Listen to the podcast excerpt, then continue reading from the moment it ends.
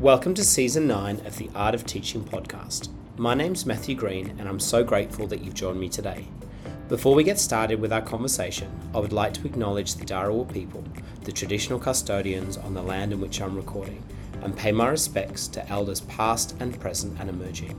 We respect and honour Aboriginal and Torres Strait Islander elders, past, present, and future, and I acknowledge the stories, traditions, and living cultures of Aboriginal and Torres Strait Islander peoples on this land.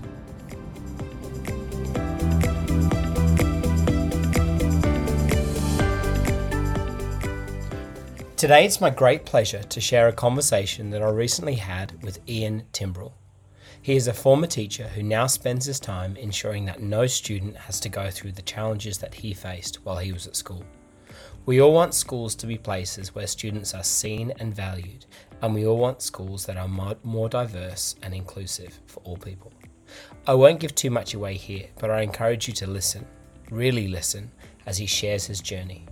He is incredibly brave, and it was wonderful to speak to him. In this podcast, though, we did talk about a number of very sensitive and personal issues.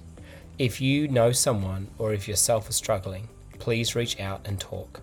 No one should suffer alone. Links to mental health services both here and in the United Kingdom will be in the show notes. In the meantime, please sit back and enjoy this incredible discussion with the amazing Ian Timbrell.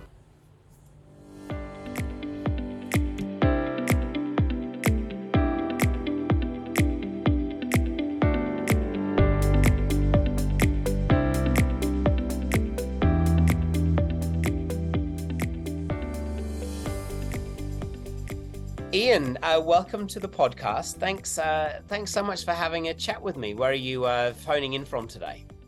Yeah, no, thanks for having me. So I am phoning from Cardiff, which is in the old South Wales, the original South Wales. Fantastic. Um, so uh, in the UK. Lovely. I um, uh, as I said when we talked a couple of weeks ago, I have very fond memories of uh, Cardiff. I think it was Cardiff Arms Park, the big rugby stadium that I got built a really long time ago, but I remember being a little kid and running onto that and thinking I was playing for the Lions and all that kind of stuff. Uh, Which is, no longer there. It's, it's no, no, longer, longer there. there. Is that is that right? No. What is it now? Block it, of units, hipster flats. What is no, it? It's uh, the Millennium Stadium. So, uh, but they've kept one of the stands, so you can visit part of, of it, and uh, there's a much bigger stadium there now, uh, an international stadium. Much oh better. god, yes, much better. Um, with the the largest uh, closing roof of any stadium in the world, apparently. Isn't it funny when you start to go for very niche records? Um, like the largest yeah. closing roof. Is there a record that is the largest opened roof. I don't know if that's a thing, but I, I just no I idea. Yeah. Anyway, uh, quite possibly uh, the most important conversation uh, question of our conversation, Ian. What's your coffee order for when I can finally zip up to the northern hemisphere and buy a coffee? So my my fiance despairs at my coffee order because he's very much a Puritan with coffee and just has an americano. But I'll go for anything with any syrups or cream or whatever. So I can't really taste the coffee. So generally, you're safe for something like a caramel latte. Okay, and is um have hipsters made it over uh, to to Wales yet? Is there any distressed wood and cafes and lattes and all that kind of stuff? Everywhere, yes. Uh, I think they're actually on the decline. I think I noticed like I think they hit their peak a few years ago, and actually no one's got any money anymore. No one can afford to be a hipster anymore. So well, uh, you know, all, living crisis. Come, they've all come over to uh, to Sydney. We're full of them. There's so there's so many of them. If, there you go. So um, I know where they've gone. Yeah. Is is there an item, uh, Ian, that's still on your bucket list that you're still yet to uh yet to tick off? Yes. So I hit the big 4-0 last year. And um, I have been saving for years to go to Machu Picchu in Peru. Right. Um, and um, I met my fiance about two years ago, and it was really funny. In one of our first conversations, um, he also said he, it was his dream to go there. Amazing. So fingers crossed we're going well we were going to go there this summer but and now it's shut yeah. um because of protests. So we may have to push it back yet another year. We pushed it back one year for covid and we may have to push it back but we will get there. I've got the money. I'm determined to go there. I uh, I went there a number of years ago with my wife. We spent about eight weeks over in South America, and Machu Picchu was stunningly beautiful. Uh, we went in the wet season because it was cheapest and we were poor. Um, and it was uh, really, really beautiful. I remember walking along the the Inca Trail and turning to my right and seeing a, a number of hummingbirds just hanging, basically suspended in wow. the air, and it was breathtaking. And I would advise anyone to to go. It's amazing how many times that comes up as a bucket list item uh, mm. on, on the podcast, but uh, it's um it's as beautiful as you think it would be. It's it's, stunning. Um, so uh, good luck with uh with ticking that one off. I look forward to getting a postcard at some point. Yeah. So Ian, is there something that you have uh recently changed your mind about? It could be personally, could be professionally. Yeah, so I've been a teacher for the last 15 years. Um, strangely, I was not going to be a teacher. My original plan was to be a doctor, actually a brain surgeon. And uh, I dropped out after the second year of uni. I was the first of my family to go to uni, and I was the first of my family to drop out, which my parents were absolutely thrilled about, as you can imagine. Um, but yeah, so I've been teaching for 15 years. I've been a, a deputy head teacher um, for the last five, and you know, was on my way to be a head teacher, a principal. That's what everyone told me I should do. That's what everyone said was next. I was being told left, right, and centre to apply. And it just didn't feel right. It just didn't, there was something about it. And I actually went for a job in the summer and I didn't get it. And after the initial couple of hours of you know being disappointed i was relieved and i thought you know what i've got to listen to myself my body is telling me you don't want this job because it is it's such an all-consuming job so as most best decisions happen uh, at three o'clock in the morning with about three bottles of wine down i decided with my partner that i was going to leave school um, and i knew that i wanted to stay in education but actually i needed to do something else it, it was time to make a change Take so i yeah yeah, look, I, I'm so sorry to interrupt. There's so much in that, um, like a transition and and and and all of that kind of stuff. But take me back to that realization when you thought, look, I need to I need to make a change because teaching is one of those jobs that, as you said, is is all consuming, and I think sometimes we yeah. feel we are on a trajectory to go in a certain direction. But take me back to what that um what that conversation was like and that realization. Uh, mean, I don't know if the education's the same with you, but here, certainly in the UK, it's a very linear trajectory. You know, you become a teacher, you become a deputy head, you might become a head of department, then you become a head teacher. That that is the way it works. There's very little sort of uh, lateral progression that you can do. You know, and I felt very boxed in, um, and I I always wanted to know. I think most educators want to make a difference. We're not in it for the money. Let's be honest, are we? You know, it's not not a profession that anyone sings about the money. But I I just felt over the last couple of years that I wasn't making the difference that I used to. I had the challenge that I was a teaching deputy, so I was teaching for three days and a deputy for two, and I was feeling like I wasn't doing either job well because both were too busy. Anyone who's a part time teacher knows you're not a part time teacher; you're pretty much full time. But when I also felt on my days when I was deputy, it wasn't enough time to do everything. So I I, just sat down with my partner and, and, he basically interrogated me to try and find out what was it in the job I loved. And the bit that I love in the job is training people, doing consultancy, and developing diversity. And those are the things that I realize actually this is what I want to make my career out of. As much as I love the classroom, teaching is no longer for me. Uh, but at the same time, I didn't want to become a head teacher because it is that job which is you're very much on your own. You are. Yeah, the pressure was something that I didn't feel like the reward that I would get from the pressure was worth it. And so, you know, I looked at my skill set and I thought, you know what, training, consultancy, that that's what I love. So if we were to sit down with your partner, um, if I was to, I, I haven't. This is an interrogation.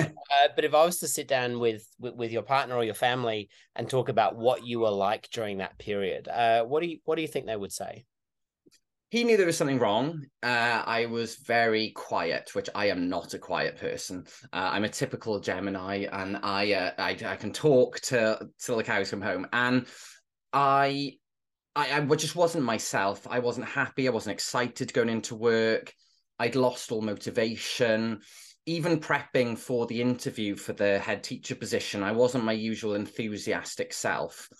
Uh, and and he just knew that something had to change. And and I, I think what he expected was that after the head, when I got a headship position, then that's when I would change. But actually, I think we both could see that that that wasn't the right path. And I just lost that spark. I lost that drive to get up in the morning. Um, and I just I was drifting from day to day, which we spend a third of our life in work. And that's, you know, you need to do what you love because otherwise you're wasting your life. Look, absolutely. I mean, there is there's almost in a, a whole podcast episode in itself on that about how we navigate transition, how we are and, and why we should be honest with ourselves and and um, I think that's incredibly brave and incredibly bold of you, even just to admit that there's a problem, because I'm sure there's so many people out there that are silently suffering, but the mm. the incentives and the pay, and I know you said that. I mean, the there's not the pay is not the reason why we go into teaching, but the the consistency of a wage and an income is just too um a, a, too much to turn down. I mean, did you did you feel that did you feel like you you had a you had a job uh, you had a steady income the responsible thing would have just been to kind of suck it up and, and carry on did you feel that pressure as well because i don't know oh, if completely. I'm brave enough to do what you uh, had done i think it's incredibly admirable I think the the difficulty is, although you know, I, I, I don't feel as educators and across the world, educators aren't paid actually for the work that they do. I was in a position where I was well paid. You know, I was above the average wage in the UK, and it, you know, if I just would did go into another career, I would be starting from scratch again. So I had to accept straight away that I probably would be taking a pay cut for a while. Um, yeah. But I, and you know, I've got a mortgage to pay. I've got a nine-year-old boy who eats more than I do, uh, and you know that that that was a huge consideration. Yeah. Um, and but I had to go. Well, actually, what, what's more important that we can go on a lovely summer holiday, so you're happy for two weeks of the year, but you're miserable for the other fifty. You know what? What is important here? And we sort of sat down and looked at our budget and realized, you know what? If the if the worst happened and I didn't earn any money in this new job, actually we could survive, and it would be surviving. But actually, I would be doing what I love for the first time in in quite a long time. So definitely that, and that was actually the money was the scariest thing for me about leaving mm. because it was that for the first time in 15 years I wasn't going to get a salary. You know, I wasn't going to get a, a. So it was terrifying, but I was lucky. You know, I had the support of my partner and my family um to to to take the plunge. Yeah, and thank goodness for supportive partners and families and and and what what would your advice Ian be to somebody who maybe felt like that they were in the same position that you were in um uh, really in- yeah. yeah a bit stuck. What would your advice be? It was really interesting. The one of the first meetings I had so when I went freelance and I decided I wanted to help schools with advisory and consultancy was actually with a head teacher who wanted training in their school but actually said oh do you mind if the second half of the meeting I can have a chat with you how to get out so literally, it was. I was like, oh, I've only been doing this a week. I'm not really sure. Um, That's funny. first, yeah, I know. I was like, I, I and as he, a freelancer, he did, did, you charge him for that? Did you like? Well, I can, but my consultancy fee is uh is this. Do you know? I did not think of that. I should have thought of that. It's, it's a little, there's a new niche. it, it's a little bit mean, isn't it, to uh to to send someone an invoice when you know they're down? But but but I do think that's a that's interesting. I mean, what did that what what did that conversation? Uh, what was that like to be in that?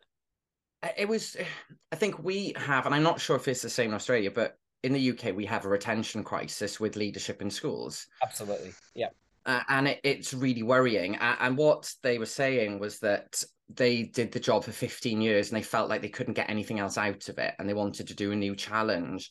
And they loved the job. So it was a very different situation to me whereas I felt like I wasn't happy in a job. They were very happy in a job, but felt like they need to do something different.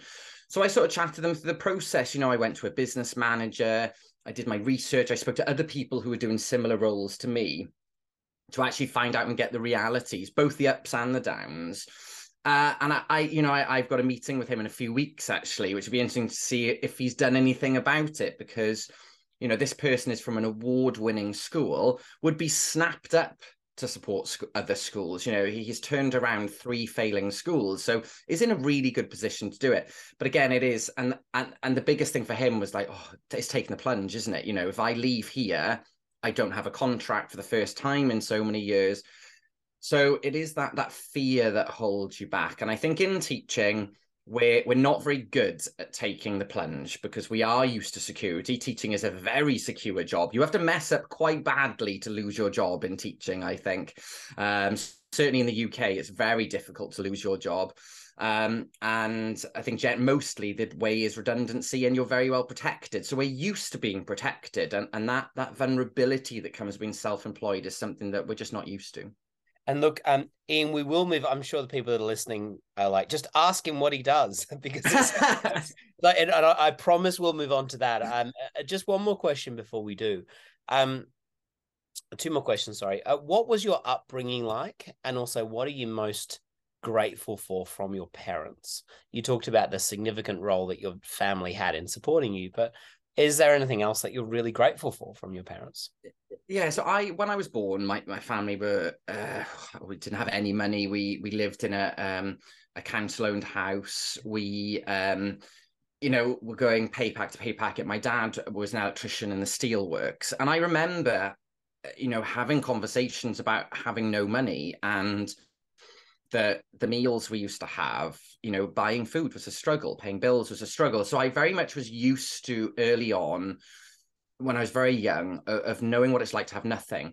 My dad then when i was about six set up his own business which an estate agency business and it absolutely exploded. It, it went amazingly well. And all of a sudden you know my the rest of my childhood i i i was very lucky and very privileged that i got whatever i wanted but there was always that tinge of go- knowing where you've come from. And i've always valued that of going actually i'm very lucky. I got to travel the world. I got to see things. I got wonderful gifts. However i also had to work. So from the age of 10 i had to work. So um and i had to do i did a paper round. I worked in a shop. I handed out leaflets because my my parents view very much was if you want to get money, you earn money. So they had a logic that I only got pocket money if I had a job, which as a kid I could not understand, but it gives you that work ethic because you know that if you don't work, you, you don't get money. And they were always supportive, but they, they were very supportive in their own way. Right. I grew up in a very small town where my parents were very similar. Um, you had to fit into a certain box. So the box that everyone fitted into in the town I came from was rugby players um, men were men, women were women. And I always felt like I never quite fit in. Wow. I felt like my identity was never allowed to be what I wanted it to be. Um, I had to hide myself for, for, quite a long time. And that's, you know, I love my parents to bits and they, they've learned a lot over the years. But certainly then, you know, the image they had for me was, right, he will play rugby till he's 18 when he leaves he'll go to university he will become a doctor. You know my plan was sort of set out for me when i from when i was yeah. you know about seven years old. And that's that's really difficult and something that very much i felt like i was living up to something my whole time and never could. I, I would never going to achieve what they wanted to.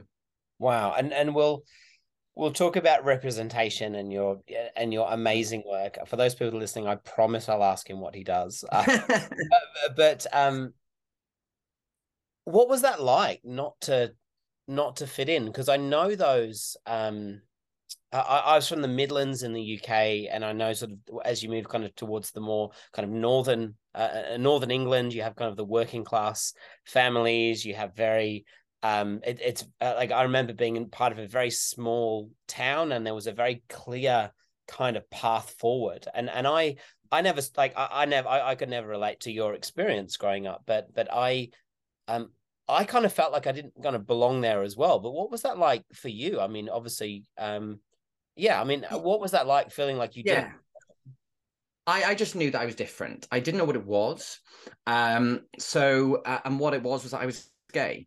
And, yeah. but I didn't know what gay was. And I learned the word when I was 13, which is terrifying. Uh, and, you know, imagine today's society, someone not learning what that meant. So, yeah, I wow. grew up my whole childhood thinking that I was just a bit broken because yeah. you know watching tv shows and the other boys were talking about the girl the pretty girls and i was like going along with it but actually in my head i was going actually he's quite fit i like him but i i couldn't work out why and I, I used to have conversations with myself in my bedroom telling me to stop it. No, no, no, you have to like the girls because I didn't understand why I had these feelings. And I really thought I was wrong and it's because we had in the UK we had a law called Section 28, which was a law in the 80s and the 90s brought in by Margaret Thatcher, which banned any conversation of homosexuality in schools. And it was only repealed in 2004, which is not that long ago.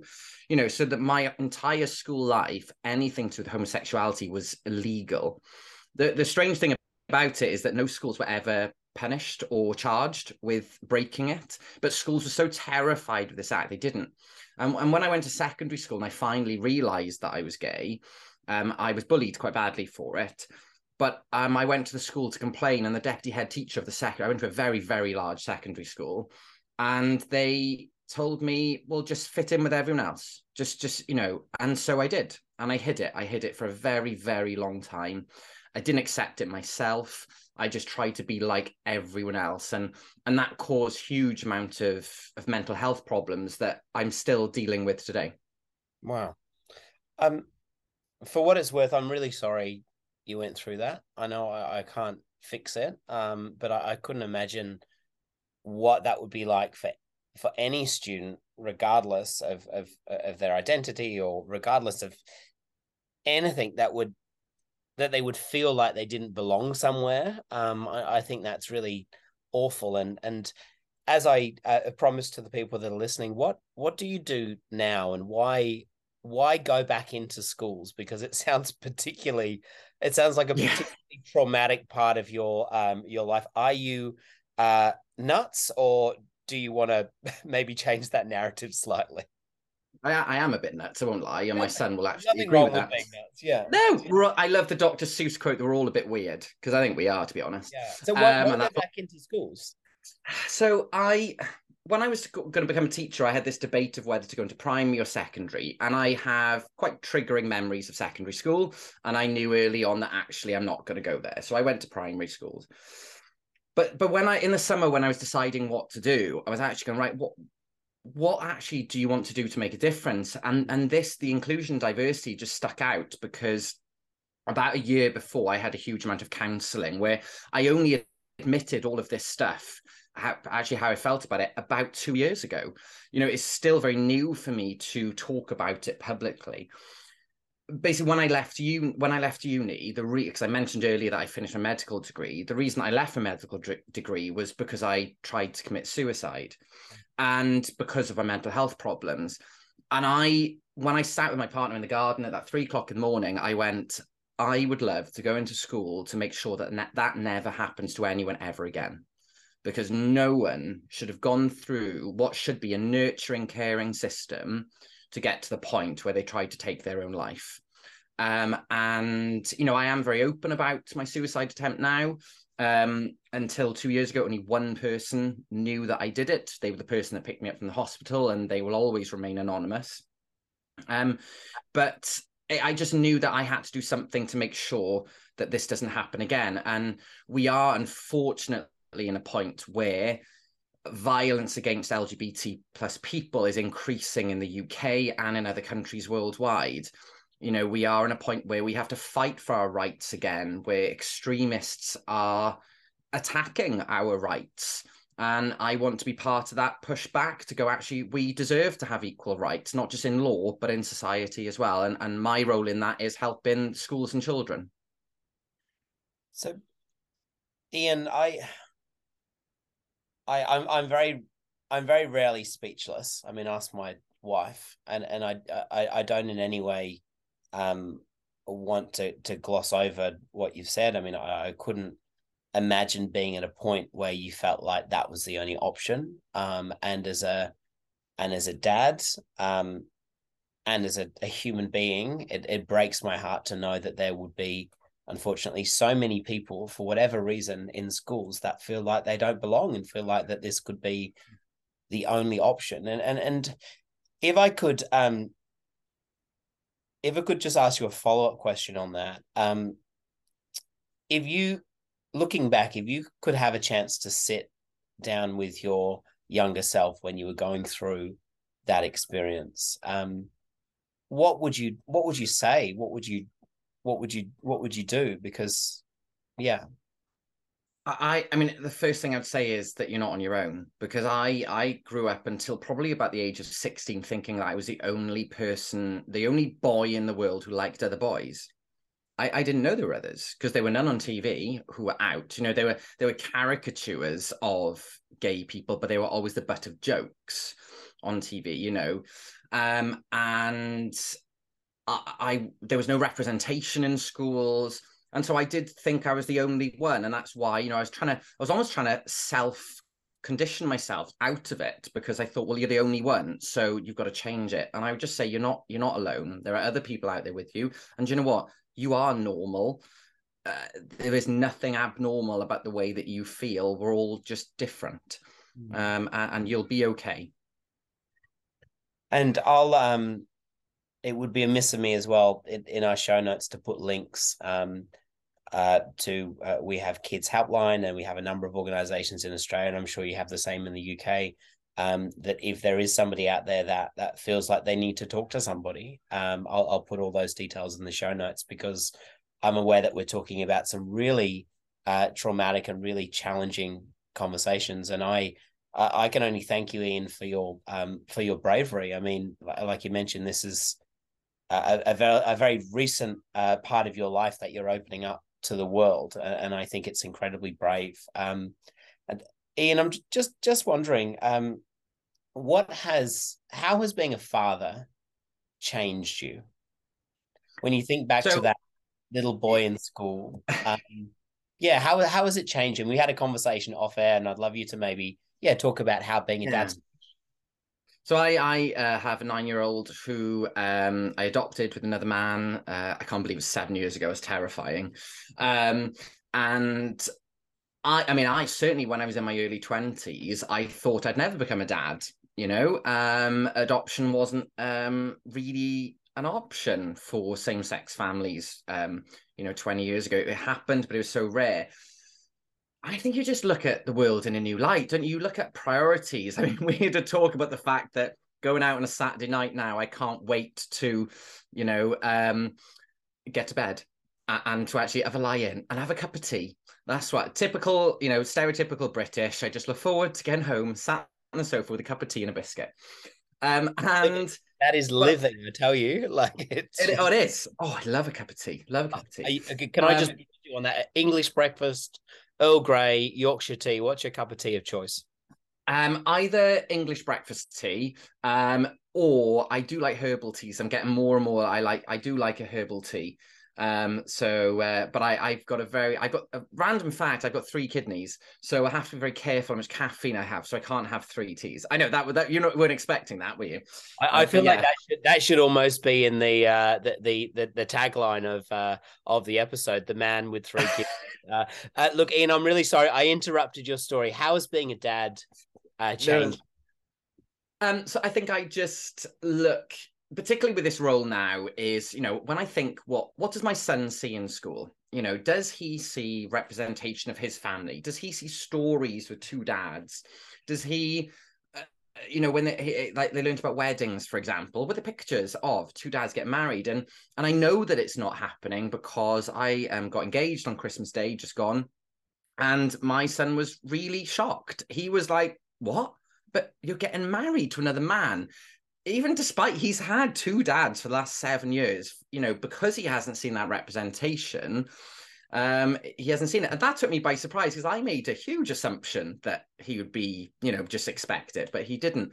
But it's just given me that extra drive to go, do you know what? I have to make a difference for him. If I can make all schools safe for pe- not just the LGBTQ people, but also people from same sex families because there are more and more of them and they need to feel included just like everyone else. So it's interesting um, in considering representation, and I, um, uh, my experiences of my story is very different to yours. I mean, I, um, I was born in the UK, and my, uh, my wife was born in South Africa. She's Indian, South African, um, and uh, her family lived through um, apartheid, and and and were talking to me about these uh, awful stories. And, and my understanding is that apartheid only finished in 97. Like I have socks and t-shirts older than that. Like it's quite shocking. Um, and so our girls are mixed race, Indian, Australian, uh, English girls. And I was walking through, um, I believe it was Pietermaritzburg in South Africa, and I, I remember holding onto my wife's hand. And this is quite a rural, um, uh, uh, rural city. And I said to her, I said, I, I I don't feel like I belong here. Like, and I was looking in um, the the shop windows, and I could see uh, models that didn't look like me. I looked around; there was nobody that had blonde hair, hair and blue eyes. and my wife like pulled me a little bit closer and she says, That's how I felt every single day when I came to Australia. Um, and so it's a reminder, and that's just, and that's in some small way. That was my uh, realization that things like representation matters. I mean, the color of the dolls that my children have are really important um, because it shows a diversity and a breadth and a variety of people and different types of people. And I would you mind maybe uh, uh, touching on that and talking about why why representation in school schools matters? Why is it important for kids to see people that look like them, to see their families represented, and why is it? Uh, why do you think it's essential for things like uh, well-being in schools? So, what I'd say first of all is, if you've never thought about this, it's because you are represented. If it's never yeah. occurred to you, yeah, it's like saying, there's, there's, not an issue with white heterosexual males. Well, that's uh, yeah. sorry, I don't feel like there is an issue. That's because, yeah, I am one of them. like it's a really yeah. Sorry, yeah, that's it. And yeah, you know, as as a, as a white male, yeah. Um, I never thought about my race being represented because it is represented, and it drives to. me nuts yeah. when people say online, "Oh, oh God, you know why? Why are we having adverts with people of color on and things? That's not what the UK looks like." I'm like, yes, it is. It might not be in the little village that you live in, but actually, that's not the world, the real world. You know, and that's the thing um, yeah, if you've never thought about it, it doesn't affect you, but you have to put yourself in other people's shoes. And what I say, intersectionality, I think, is so important. So put yourself in the place of a person of color who is in a wheelchair and is a lesbian, for example. I mean, there's so many complex things there. But actually, are they seeing themselves in your school? Are they seeing people of color? Are they seeing people with disabilities? Are they seeing um, people of different genders and sexualities? Because if they don't, it comes to a sense of belonging. They don't belong there. They're an other, they're an outsider. And we have to make, we like I always say, you know, we all have our privileges. So part of my privilege is that I'm a white male. That comes with inherent privileges that means I naturally have benefits in life. I'm more likely to be on higher wages. I'm less likely to go to prison. I'm less likely to have mental health issues. But mm. with that privilege, then I feel comes a responsibility. Yes. And it's not about white savior complex. We have to be careful. We're not swooping in and being Superman, but we have a responsibility to recognize that we have that privilege and to like at my schools, I try to, to show as much diversity as possible in all its forms, you know, uh, and looking at uh, the different ways that we can celebrate and represent that diversity is so important so that everyone feels like it's a community that they belong to. Yeah, I, I think that's so incredibly important, Ian. And um, like I don't think anybody listening to this would would disagree with the idea that schools need to be more inclusive. Schools need to be places where all students, regardless of background, regardless of orientation, regardless of language or cultural heritage or belief or whatever, um, need to feel like they they belong. And tell me a little bit, Ian, about the the work that you do in schools. Um, I'd love to do a bit of a deep dive on some of your projects. Uh, what does it look like? I mean, this is um, uh, uh, you're doing some really really important work. So yeah, what does what does it look like? So uh, the the main thing that I'm doing at the moment, which is it's not what I expected, it, um, is supporting the teachers. I, I thought that I'd be going into doing lots of workshops with children yeah. and, and, things like that, but actually it's the teachers are asking for help with this exact thing that we're talking about about representation you know how do we do representation really well you know what we don't want it to be is a tick list you yeah. know uh, and we want to make sure that it it's it's not virtue signaling that actually we have true representation. So very often i give lots of training i give it online um, and i give it in person. But actually going through i always start with the boring stuff because you have to. Start with your policies you know start with actually, do you have an equalities policy that is representative of every single person in your school and that could come to your school? And then, mm. I, you know, I train on the things that people are worried about, like the terminology. You know, if I said to people LGBTQIA plus, can you describe what every single one of those letters is? Most people don't. Um, and so I explain all of that, but also why it's important. And part, you know, I tell my life story to show from my perspective why it's important. You know, I only have one viewpoint. Um, and then developing the curriculum. So you know giving ideas for actually how we can improve representation how we can tackle complex issues such as sexuality because it is becoming um, more and more important. And also a big part of what i do is um, tackling misinformation. So there you know there's a campaign group in wales where i live at the moment which has taken the welsh government to court to stop all sex and relationship education. And which is ludicrous, you know, because most of relationship and sex education is about healthy relationships. It's about respecting each other and being kind. Um, but they they put out all sorts of false information, you know, sex sexualization of kids, you know. They say, Oh, how do you explain same-sex relationships without talking about sex? And I'm like, well, my son is nine. He knows he has two dads, and I've never talked to him about sex. So it is possible. Um, and it's tackling lots of this information is, is a big part of my role. And it's been really interesting. You know, I've had schools from initially across the UK, but I've actually got some schools internationally now who I'm working with, which is really exciting because the message of inclusion and diversity is the same wherever you live. You know, it's mm. no different, whatever country you live in. There are nuances that are different and the curriculum might be different, but representation and acceptance is is human and and we all can have the same messages and learn from the same hymn sheet. And I'm, I'm just interested in uh, uh, firstly if you don't have any clients in australia hopefully someone can hear this and we can get you to come for a trip it'd be great to uh to show you the sights of our beautiful city. But um i'm just wondering um what are you I'm sure there are some people that you come across that think, you know, the, the place of the schools is to teach children this, this, and this. And, and how do you begin to have that conversation um, about how do you um, partner with parents and community to be able to build more inclusive and holistic spaces? Because I think there's a lot of people that still have very traditional views of what schooling is. Um, but would you mind maybe talking a little bit about that? I mean, it is interesting, and, and the the campaigns generally against uh, these people like to think also that they're in the majority and they very much are not. Um, it's just that people who are happy with this type of thing in education just don't say anything because they're happy.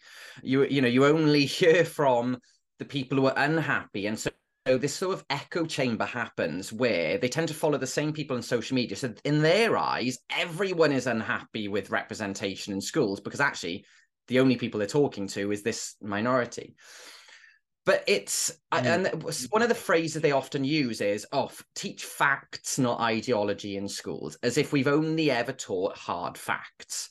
Well that's absolute rubbish.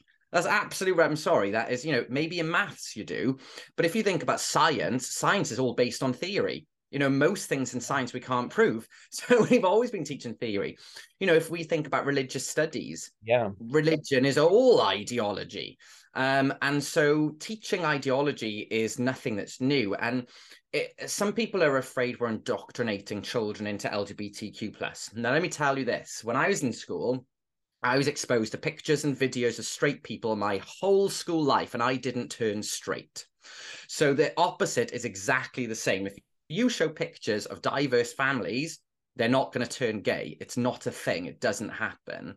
Um, and, and that that is such an important message that that we need to give is that representation doesn't change whose people identity it is. They, it just changes their awareness of other people's identities, um, and and it's so important. But it is a constant battle we are having uh, with, as as I said, a minority of parents who refuse to accept. And and it always underlying these things are always things like racism, homophobia, biphobia, transphobia, even though they won't admit it, that always is at the core of, of their arguments. They just don't like saying it.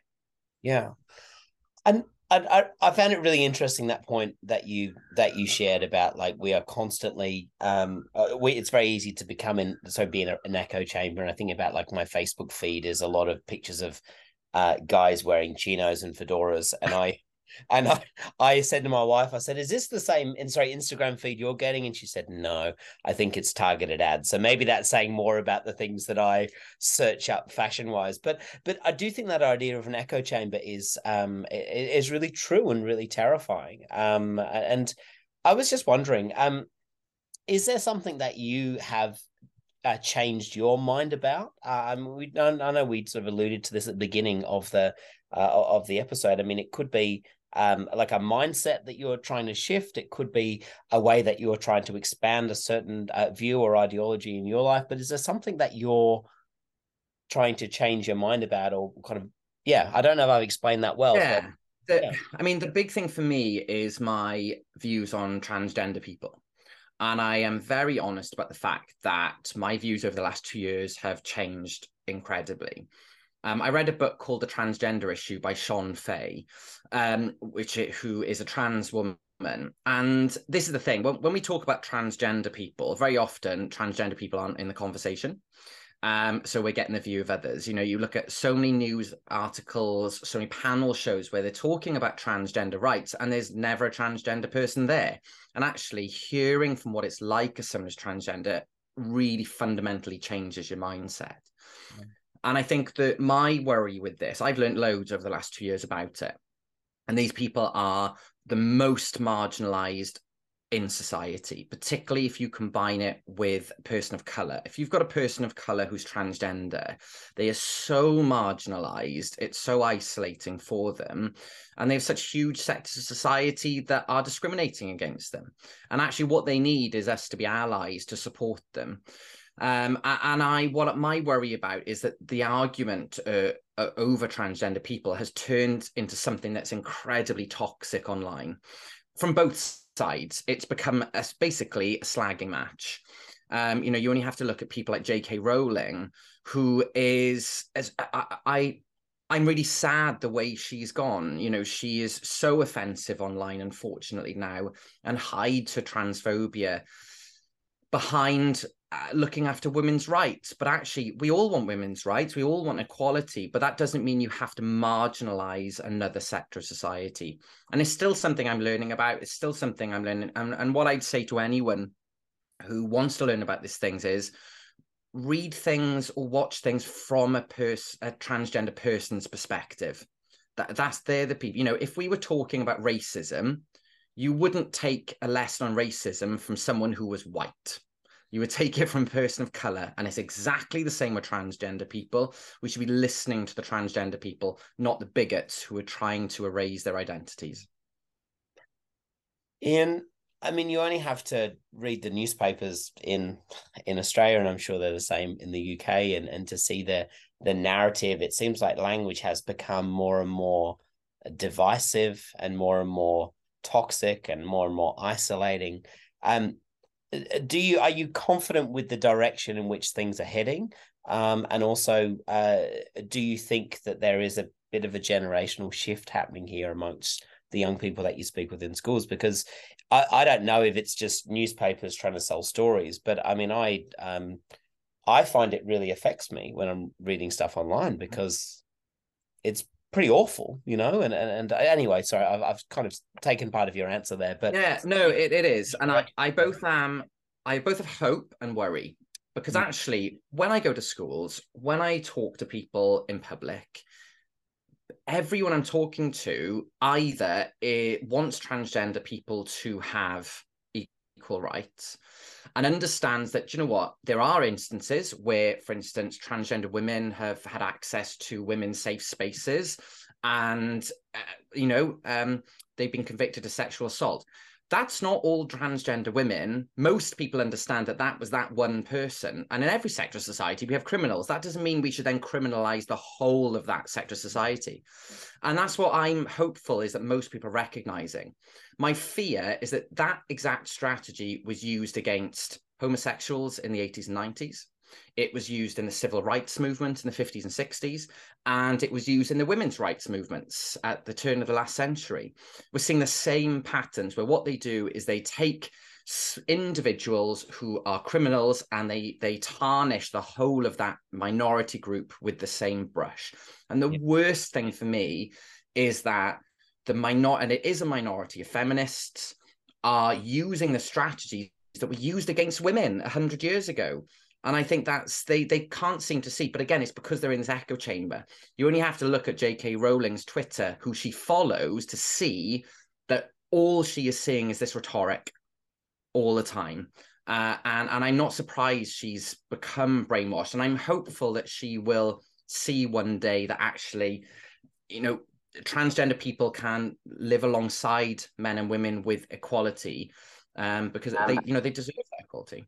Yeah, I um, it made me think of something and and and laugh, uh, but the the undertones are quite serious. There was a recent article uh, on the ABC, so the Australian Broadcasting Corporation, and it says that there are fewer women who run top Australian companies than men named John, Peter, or David. Um, and I think that is, wow.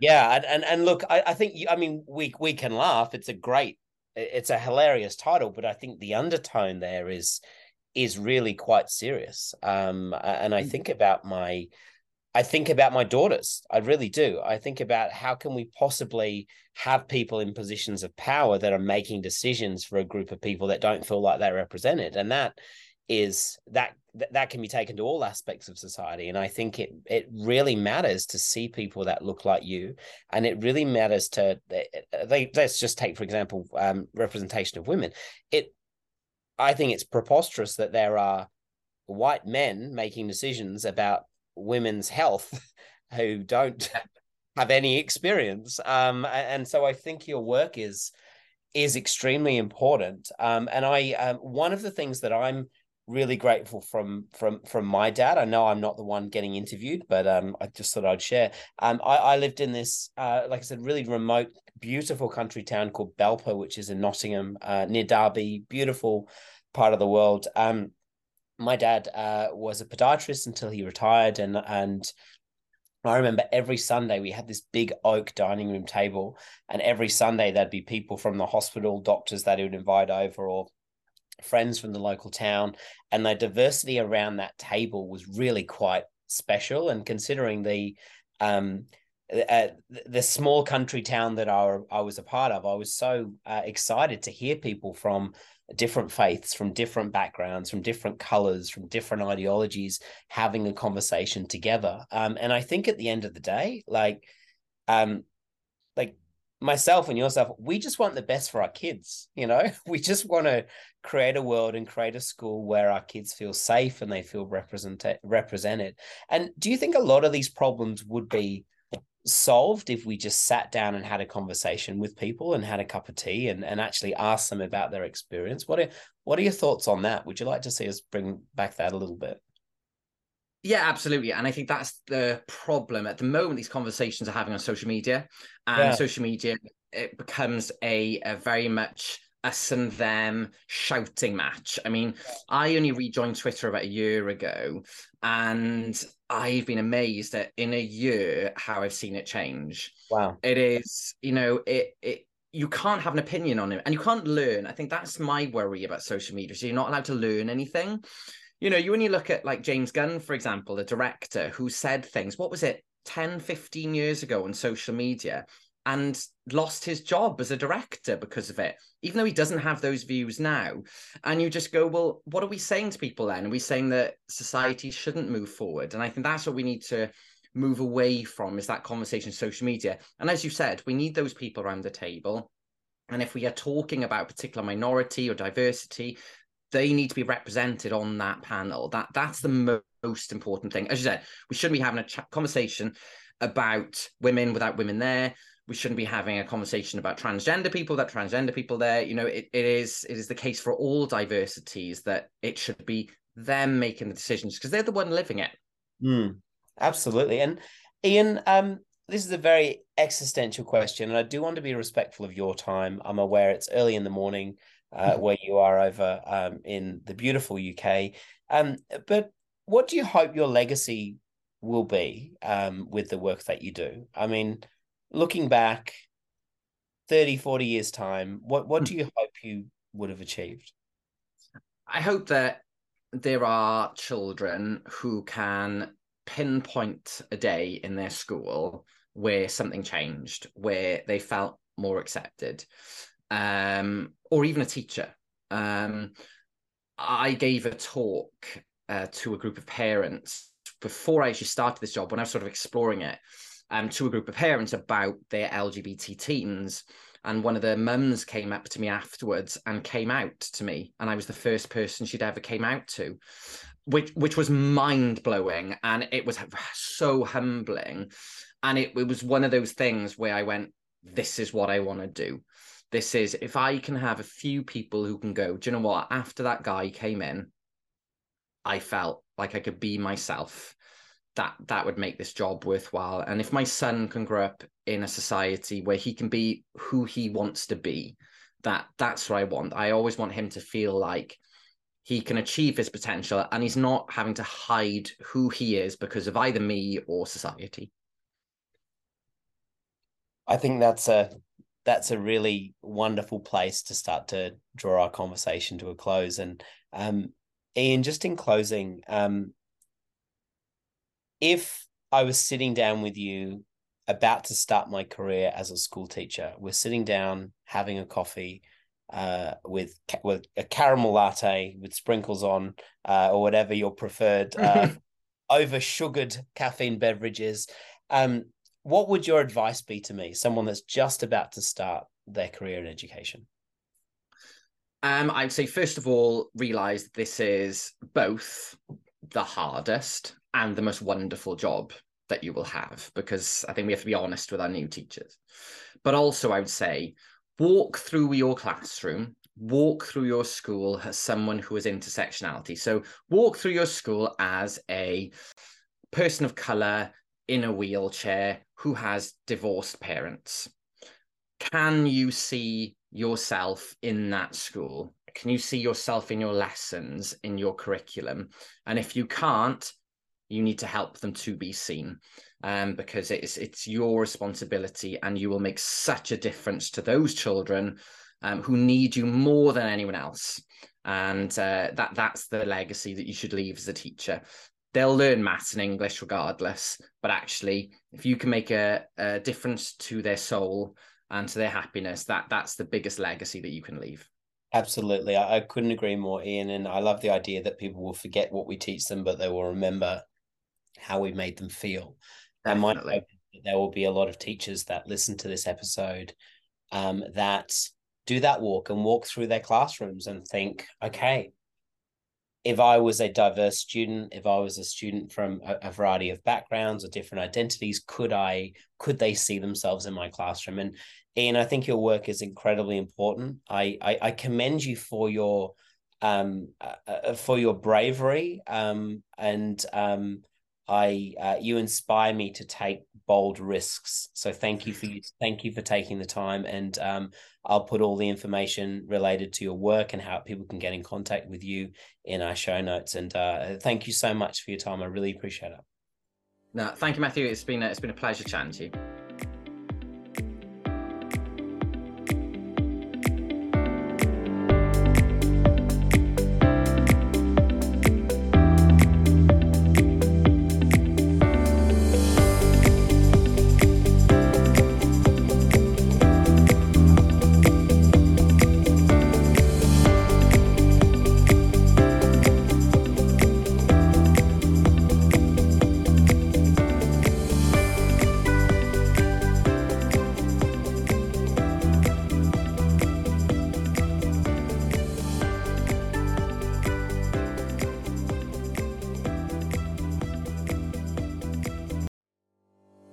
Thank you for taking the time to listen to the Art of Teaching podcast today. I hope that you, like me, got some valuable insights out of our discussions. For show notes, please visit theartofteachingpodcast.com. And I've also created a private Facebook group where we can continue the discussion there. The link will be in the show notes. Thanks again for listening and can't wait to see you for next week's episode.